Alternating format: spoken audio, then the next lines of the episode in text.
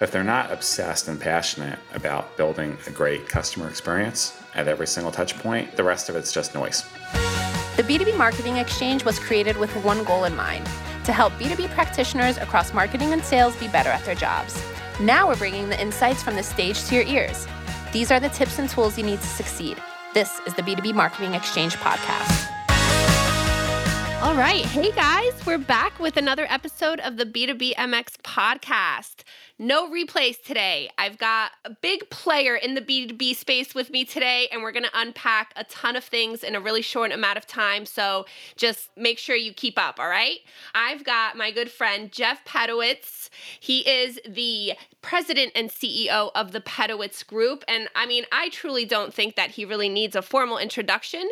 He's a longtime expert and industry player, like I said, in the B2B world. So if you're a B2B marketer, you definitely know the Pedowitz Pedowitz Group and Jeff Pedowitz himself. So, however, if you don't, well, you're about to find out and learn more about Jeff and his insane expertise. So, Jeff, it's been such a long time since we've actually spoken. Thank you so much for taking the time. How's it going today? Oh, Claudia, it's so good to be back and it's so good to speak with you again. Yeah, I guess we took it for granted all those events where we would see each other literally every other month. And I know we've all been busy over the last couple years just doing it more virtually. Yeah, absolutely. I mean, so much has happened, even this year alone, 2021 alone. So, I do want to talk about a few different topics, and I've got a bunch of different questions to cover today. But first things first, let's catch up a little bit. What have you been up to this past year? Oh my gosh, it's been a very, very busy year. So, we've had another record year of growth. We've hired a ton of people added a lot of new services as our market continues to grow. And somewhere along the way, I did find time to write a book. Whoa. How do you manage to find time to just write a book out of the blue being such a busy, busy guy? I had a lot of help. They do say it takes a village. It, it did indeed. So, really, really appreciative of my marketing team led by Majda Anwar. A lot of great support from the folks over at Forbes.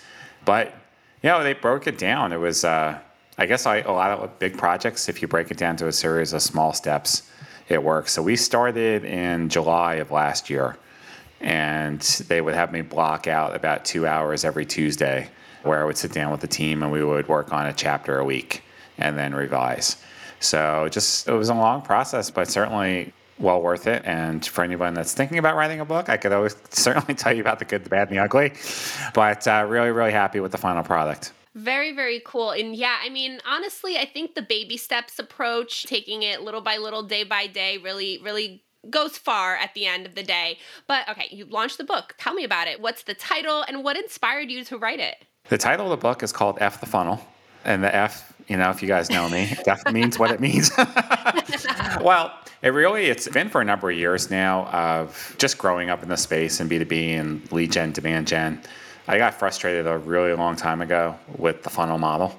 And it wasn't just any one analyst firm promoting their model over another. I just found the whole concept to be outdated. And the reason for that is I just feel the funnel is very much about the company themselves and internal need to forecast and drive pipeline. Now, that's not that that's not important, but it really loses complete sight of the customer, the relationship, and today's modern buying era, especially with everything that's happening digital, it just doesn't take into account how customers buy what they need. And then it also, the funnel is very short sighted because it stops at the closed won and it really doesn't think about the entirety of the customer relationship. So my team and I set out to build a different model, a better model that was much more simpatico, I guess, with the customer and what they go through their entire life cycle. We call it the loop. And it's really an infinity based approach that looks at the entire customer journey from beginning to loyalty and adoption and advocacy.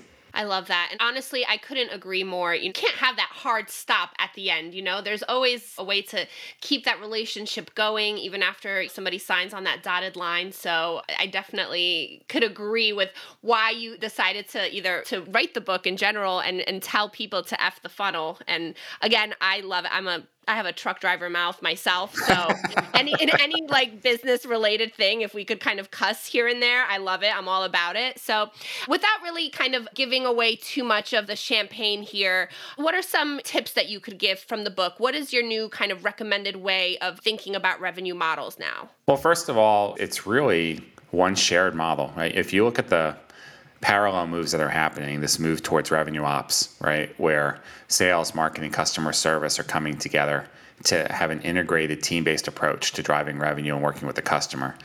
The loop is a reflection of that also. It goes beyond just specific forecasting and processing and scoring and it examines the behaviors and the things that the customers need to do and what we need to do to stay in sync with the customer. And it's not just a sales or a marketing function at any particular point. It's the coordinated it's like a dance right? It's like an orchestra. It's all the different pieces coming together at the right time so it's integrated. Let's talk about one phase that gets ignored by so many companies which is onboarding in a funnel model, there's no concept, right? You close one, it's a customer, you ring the bell, and then you go right back to the beginning to the top of the funnel. Well, that is all the funnel from a customer standpoint. That's the dating, right? But onboarding starts the marriage. And what they're looking for now, they've been sold, they've been wined, they've been dined, and now they're getting ready to implement your product or service. And yet, so many companies just skip this entirely the onboarding experience, which is such an important way to start building value establish your brand promise and fulfill against your brand promise and start understanding your customer but this gets skipped over. So just spending time on putting together a really good onboarding program that's going to focus on indoctrinating the customer and making sure they get what they need will go a long way towards improving the relationships that you have very, very interesting. And I honestly, I haven't really thought that much about it. And that's a really great point. Onboarding, you know, it's, yes, you already have that kind of first impression with the customer as a brand just from the marketing and the selling, but then you really want to give them a good impression as how you treat your customers in a day to day. So that's very fascinating again, like I said, we're going to hop all over a bunch of different topics now. And since you've been leading successful B2B and B2C companies for what, like over 25 years now, I'm sure a lot has changed. I'm sure you've seen so many ups and downs and and innovations and failures and all that. So obviously so much has changed even in the past like 20 months alone but is there anything that hasn't changed in b2b from what you could kind of recall in your tenure well interestingly enough i mean the relationship between sales and marketing and the need for marketing to establish and its credibility within the organization, is still as much of a challenge now as it was 20 years ago. It's just there's a lot more technology, a lot more models, a lot more things at stake. But at its premise, sales and marketing still have different worldviews, different objectives, different goals. You use different systems. And as for as long as that happens, you're always going to have a disconnect no matter what the latest, greatest widget is. A good current classic example of that is with ABM and ABX. Now, there are some really excellent platforms out there. I mean, 6sense and Demandbase have done a great job of building out enterprise functionality to do this. But most organizations are treating ABM like they treated marketing automation. They buy one of these platforms and then they think they're doing ABM, just like when they bought Marketo or Eloqua or HubSpot or whatever, they thought they were doing uh, marketing automation. It's not the case. So it's it's while the technology certainly can inform and orchestrate plays and give you insights, if you're not going to reorient and change your processes, you need to have a really tight ICP. You need to have content. You need to have shared metrics. And then it's not something that marketing can just bring in an airdrop on sales.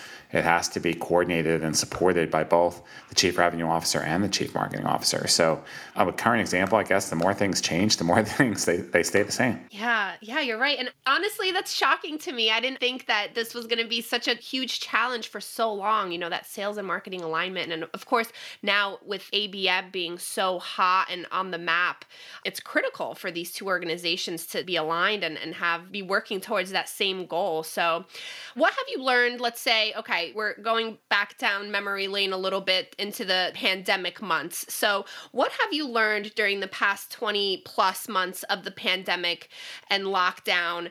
And what are you kind of hoping kind of sticks around as we go back to this whatever new world we're going to be living in? Well, more than ever before, look, it always has been and always will be about relationships.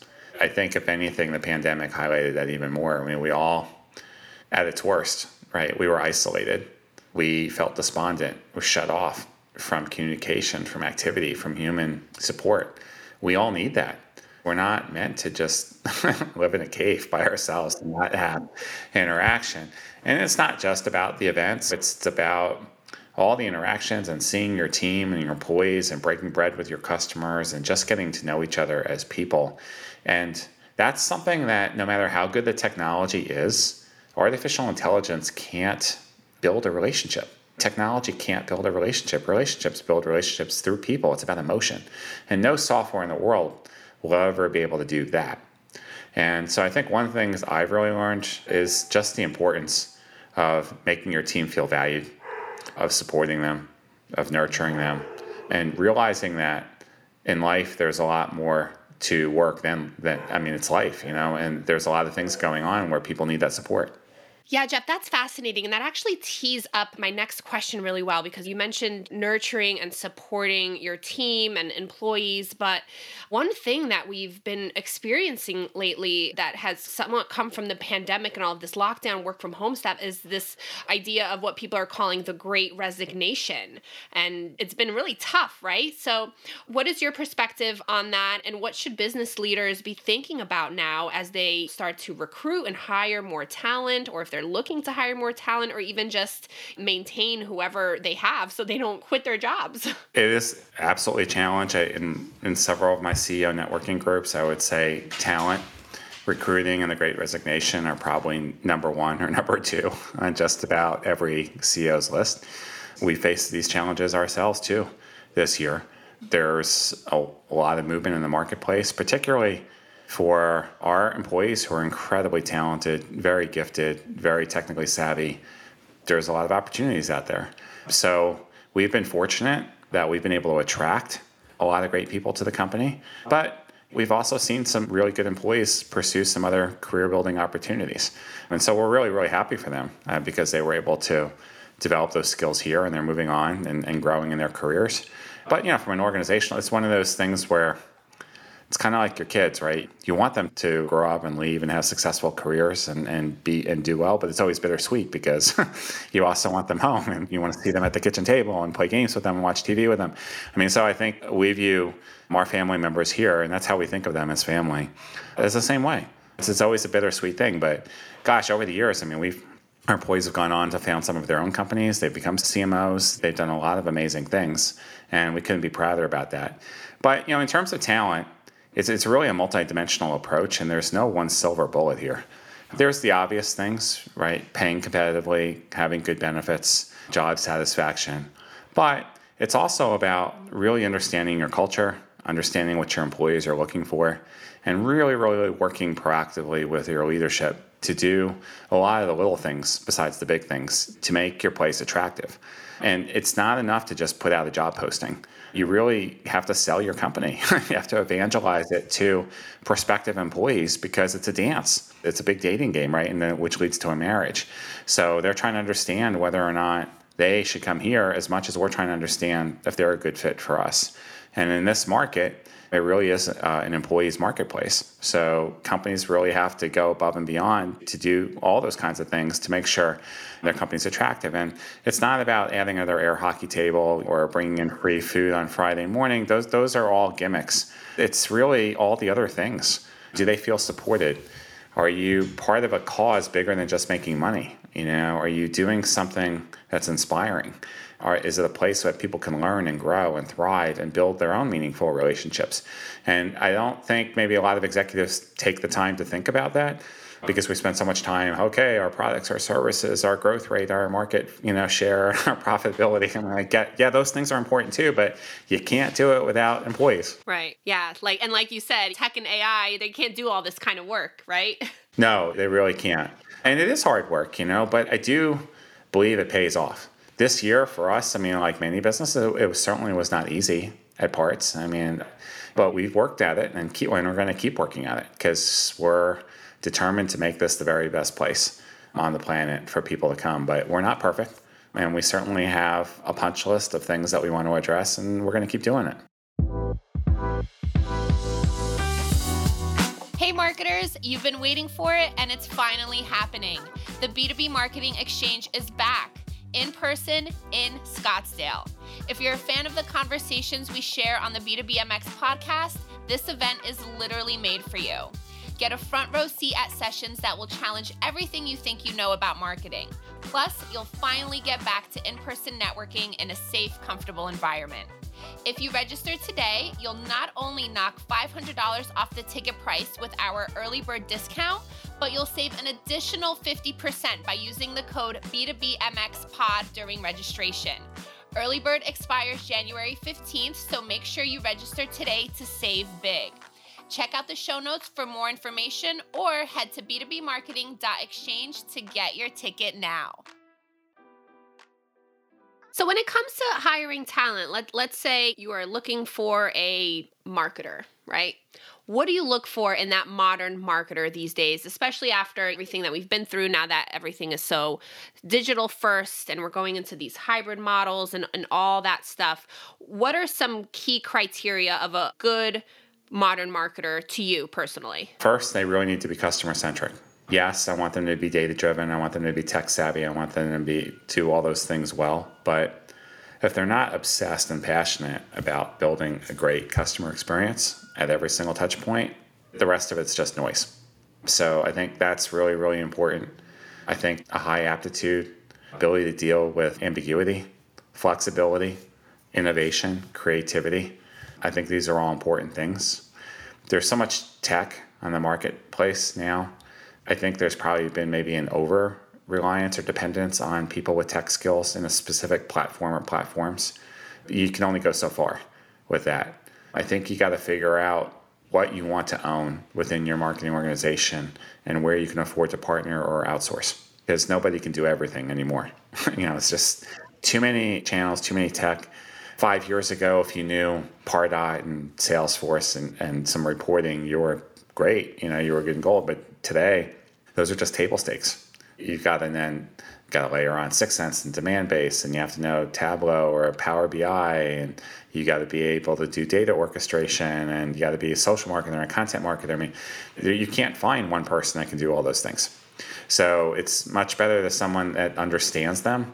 You fill in the gaps where you need specialists or more full time people, but you focus more on people that understand how to take your brand, your product, your service, and create emotional experiences through multiple channels. And then you could always find the right technical expert to execute that. Fascinating. Really, really great advice there. All right, switching gears once again, let's dive into some 2022 trends and, and just, you know, future of B2B. Off the top of your head, what are three trends B2B organizations should focus on this year? Hybrid and virtual events are here to stay. So while I think some of us are probably missing the bigger conferences just to go back and see our friends, the reality is while they're going to continue to be important, I think we're going to see these more dynamic, more flexible events be more common for both the organizer as well as the people that they're attending. Second, I think we're going to continue to see more voice driven search. And just given the periphery or the proliferation of devices and Alexa and mobile, and then I think third, we're going to continue to see AI drive a lot more activity across multiple marketing channels and through data. Awesome. Really good stuff.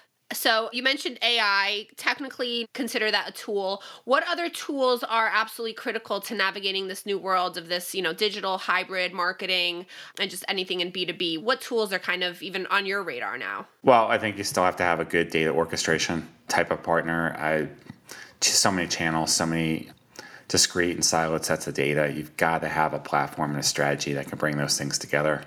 Depending upon your marketplace and which and how you're using CRM, it may not be the right platform. You might want to look at a CDP as well. Content management systems continue to be critically important. And so, really, it's not just for your website, but it supports your content syndication, anonymization, and taxonomy. So, those are all continue to be important tools. And then really it's understanding the channels in your markets and your ICP. And from there, it could be a wide variety of uh, technology that fits into your stack in order to get the job done.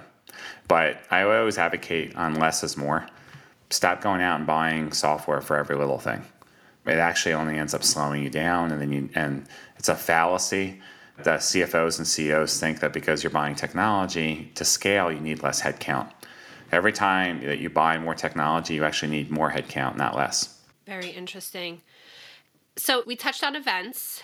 Some physical events are, are coming back. You know, our B2B marketing exchange is, is coming back to Scottsdale. But you had said obviously hybrid and virtual events and engagements are here to stay, of course. So what are you most excited about when it comes to like this new era of events? Are you looking forward to going to more some in-person things? Do you like to have like that little mix here or you are you just strictly sticking to to virtual and hybrid? Well, I mean, for me personally, I you know honestly, now look after a couple of years of not seeing anybody, I probably along with a lot of people would crave to go to a couple events just to yeah. you know just to see you, see other people, to have a drink, see real human beings in person. I think that would be important. But honestly, at this point in my career, prior to the pandemic, for me, I was mostly done with events. I mean, it's time for, I have a lot of employees and a lot of younger people, let them go and conquer and do all that. I would much rather see customers and see my friends and see the vendors that we work with and partners and just have a smaller, quieter dinner. I don't need to be there for myself personally. But from a business standpoint, as I said earlier, I still think there'll be a blend. got big, big events like Dreamforce and Adobe and, and others, I still think will be very relevant. It's a good way to bring a lot of um, talent and thought leadership and, and people together. But I think we'll even see those events take on a bit more of a surgical approach and we'll see more integration. What I'm looking for as an industry professional with this new hybrid event is more of the immersive type of experiences that in person necessarily didn't lend themselves to, right? So whether we're using augmented reality, virtual reality headsets, more things where we could participate and immerse ourselves in the experience and be part of the event, not just an observer at the event. I think we're going to see a lot more of that, and technology is coming online all the time that makes that possible. Very interesting. Yeah, I'm just looking forward to. I just want to see what a hybrid model looks like. Everybody keeps talking about it, and people have their ideas and theories, and it's still hard to tell what the ideal hybrid model looks like. Do you have any ideas? I mean, I can paint a, a, couple hypothetical possibilities, whether or not these come to pass. So, look, there's already, and you've been at conferences too, where you can hand audiences trackpads or controls, and they, you could t- do real time voting and surveying.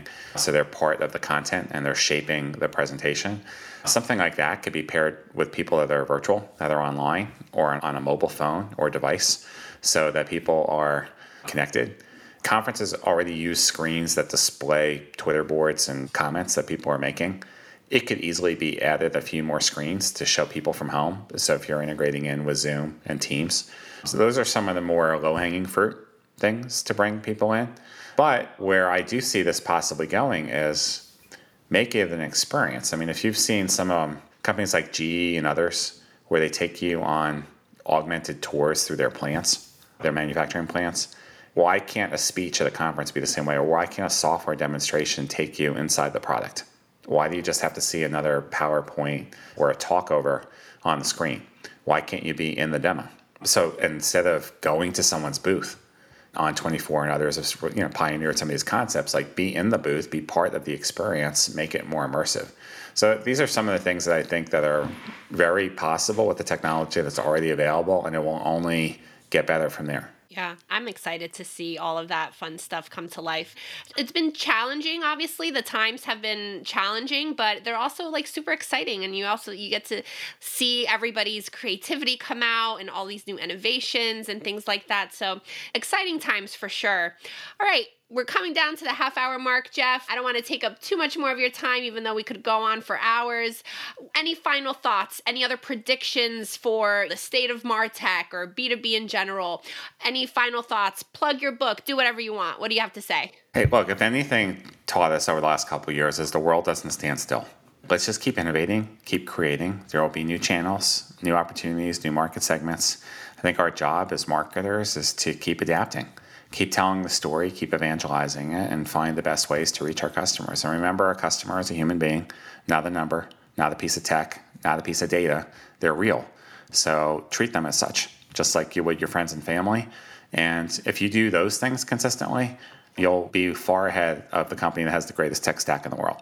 I love it. And that's the mic drop moment right there. I'm not going to add any more to that. I don't think we even have to. So, everyone, that is a wrap for today's episode. Jeff, thank you so much. This was a really great conversation. And thank you so much for taking the time to hop on and chat with me. Thank you, Claudia. And I'm looking forward to seeing you in person in yes, yes. Hopefully soon one day. And everyone, of course, be sure to check out Jeff's book, F the Funnel. I will definitely include a link to purchase in our show notes. So check that out. And of course, be sure to subscribe to the podcast so you don't miss any new episodes. We're available on any podcast player of your choice. Catch me on Twitter and LinkedIn. Share whatever feedback you have. Let me know who else you want to hear from on the podcast and or just hop on the social channels and, and say hi. Again, thank you all so much for, for checking out today's episode. I will catch you all next week.